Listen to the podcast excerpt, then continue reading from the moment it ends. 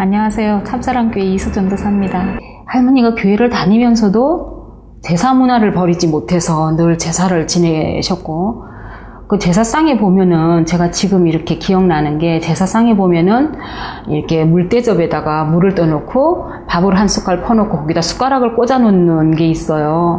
근데 그 물을 항상 저에게 이렇게 먹였어요. 왜 저를 먹이시는지 남자 동생을 봐서 기특하다고 그 물을 항상 저에게 먹이고 힘을 얻어서 남자 동생 잘 돌보고 그러라고 이렇게 그 물을 항상 저한테 이렇게 먹였었는데 그러니까 밤이 오면 이렇게 느껴져요. 잠을 자려고 이렇게 누우면 이렇게 창문을 열고 뭔가 시커먼 게 들어와요. 그리고 삽습, 그러니까 온 사방이 다 이렇게 붕 울리면서 그 시커먼 게 와서 나를 막 누르죠. 그런 가운데 이제 학교 생활을 하면서 성적이 점점 점점 자꾸 떨어지고 학교에 가면 이제 우울증 속에 빠지게 되고 선생님한테 얘기를 해도 그 원인을 모르죠. 이 아이가 응?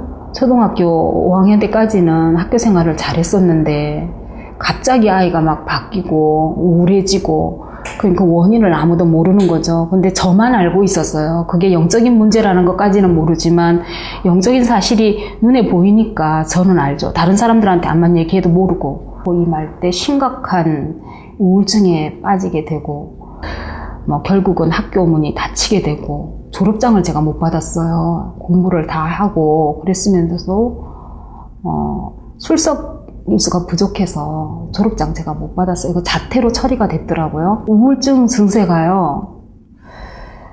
음, 그냥 하여튼 슬픈 건 다 좋아요. 그리고 그 속에 내가 빠져들어가요. 거기에 주인공이 모든 슬픈 음악이라던가 응?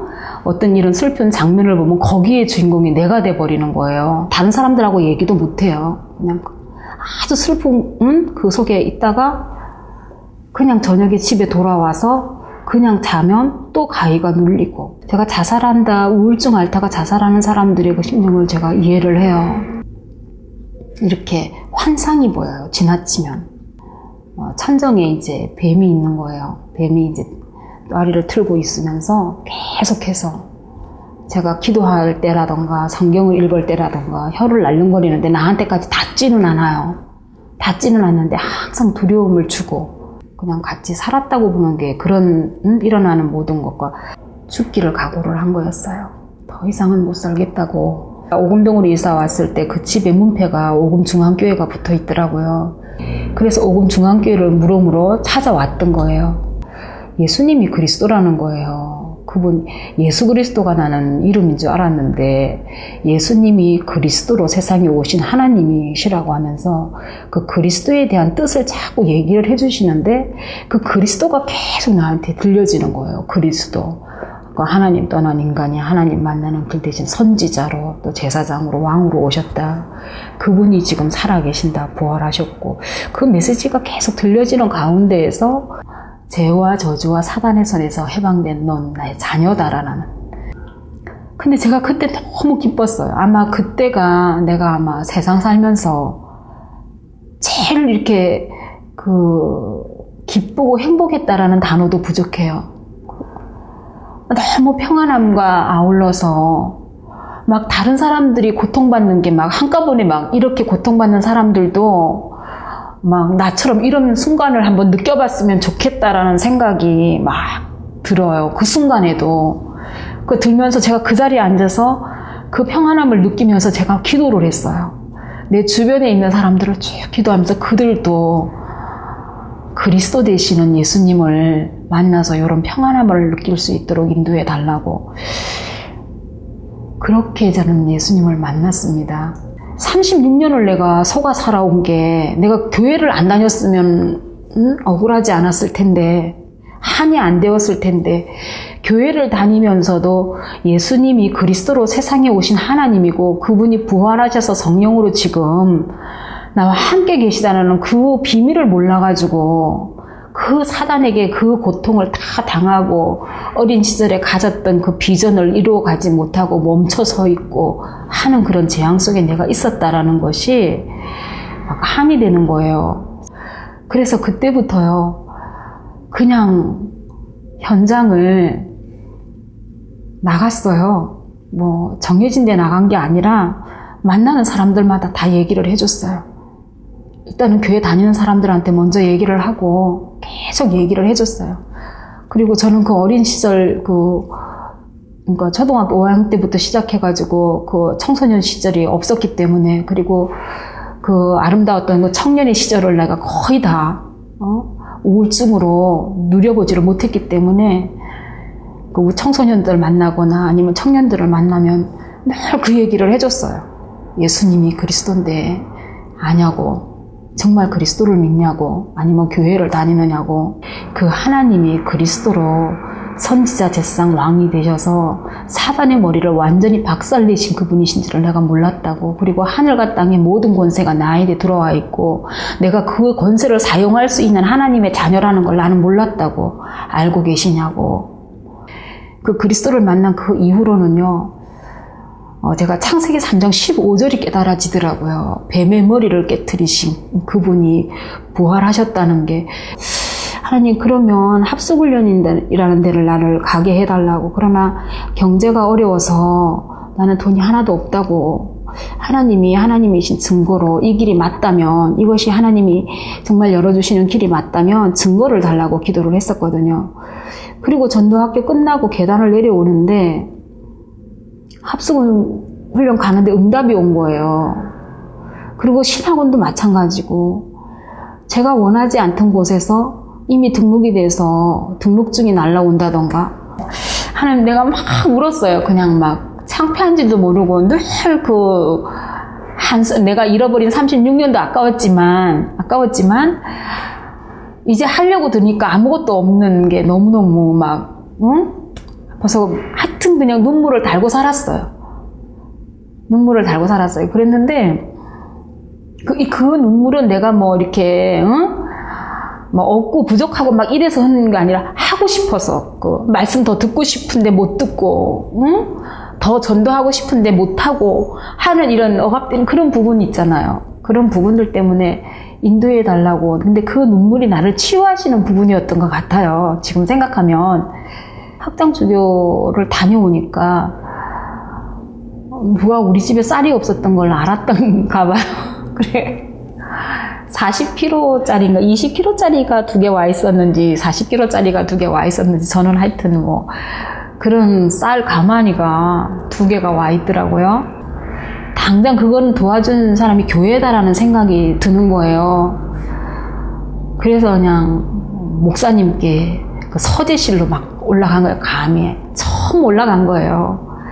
목사님 서재실에 가서 문 두들기고 목사님 누가 이거 도와달라 그랬냐고 누가 나를 내가 쌀 도와달라 그랬냐고.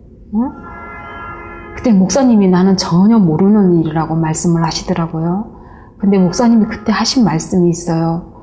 정말 하나님의 자녀가 맞나 물어보시고 천사가 진짜 있다고 믿나 두 가지 딱 물어보신 것 같아요. 근데 저는 그 순간에 그 당시에는 하나님의 자녀라는 확실히 너무 들었고요.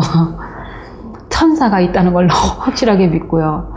흑암이 있다는 것도 내가 너무 확실하게 알고 있던 때기 때문에 네라고 대답하고 아무 말씀도 못 드리고 그냥 그것이 하나님이 주신 거라고 생각을 천사가 갖다 놓은 거라고 왜 생각을 못 하냐고 그래서 제가 거기서 완전히 한 자존심을 완전히 다 버리고 내려왔고요. 목사님이 하루는 부르시더라고요. 늘 교회에서 또 살았죠. 근데 목사님이 부르셔서 왔더니 그렇게 전도가 재밌느냐고 물어보세요. 그래서 재밌다고.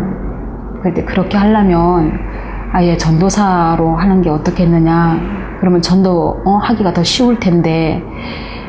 제가 처음에는 거절을 했어요. 왜냐하면 제가 학교 그 졸업장이라는 게 없어가지고 거짓말을 했죠. 남편이 안, 안 된다 그런다고 싫다 한다고. 그리고 몇 개월이나 지난 후에 또 한 번 물어보실 때는 제가 거짓을 못했습니다. 목사님한 목사님께 학교 문제가 제가 자퇴로 처리가 되어져 있습니다. 말씀을 드렸어요. 그때 목사님께서 바로 부목사님께 학교로 전화하라고 얘기를 하시고 자퇴로 처리되어 있다고 딱 이렇게 말씀을 듣게 하시면서 바로 가라고 학교로 가라고 다시 공부를 하자 싶은 생각이 그때 이제 온전한 생각이 들어온 거예요.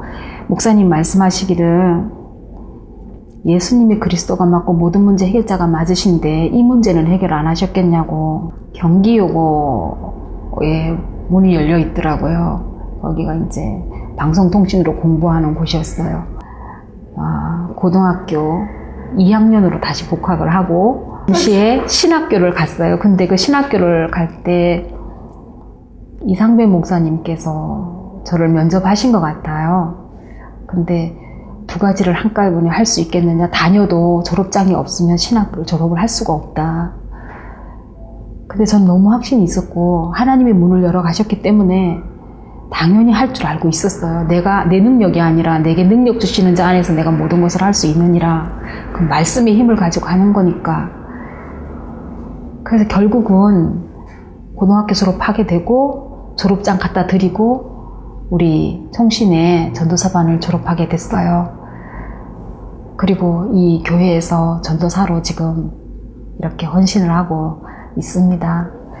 저희가 전체를 한 바퀴를 다 아홉 개 동으로 되어 있어요. 강동이 아홉 개 동 전체를 한번 일단 다 돌아봤고요. 지금은 이제 한금어장을 강동 성심병원으로 정하고 성심병원에 화요일 날과 금요일 날 우리가 이제 사역자들이 모여서 기도한 후에 그 지역 다락방을 하고 또 성심병원에 다시 한번 들어가서 화요일 날 만났던 분을 다시 한번 만나서 말씀을 주고 그러고 있습니다.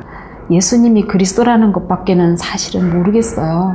지금도 제 속에 남아있는 건 예수님은 나의 그리스도고 그, 뭐, 그 그리스도께서 모든 인간의 문제를 해결하러 이 세상에 오신 하나님이시라는 것 외에는 사실은 아무것도 지금 남아있는 게 없어요. 그래서 그 그리스도 이름 앞에 감사하고요.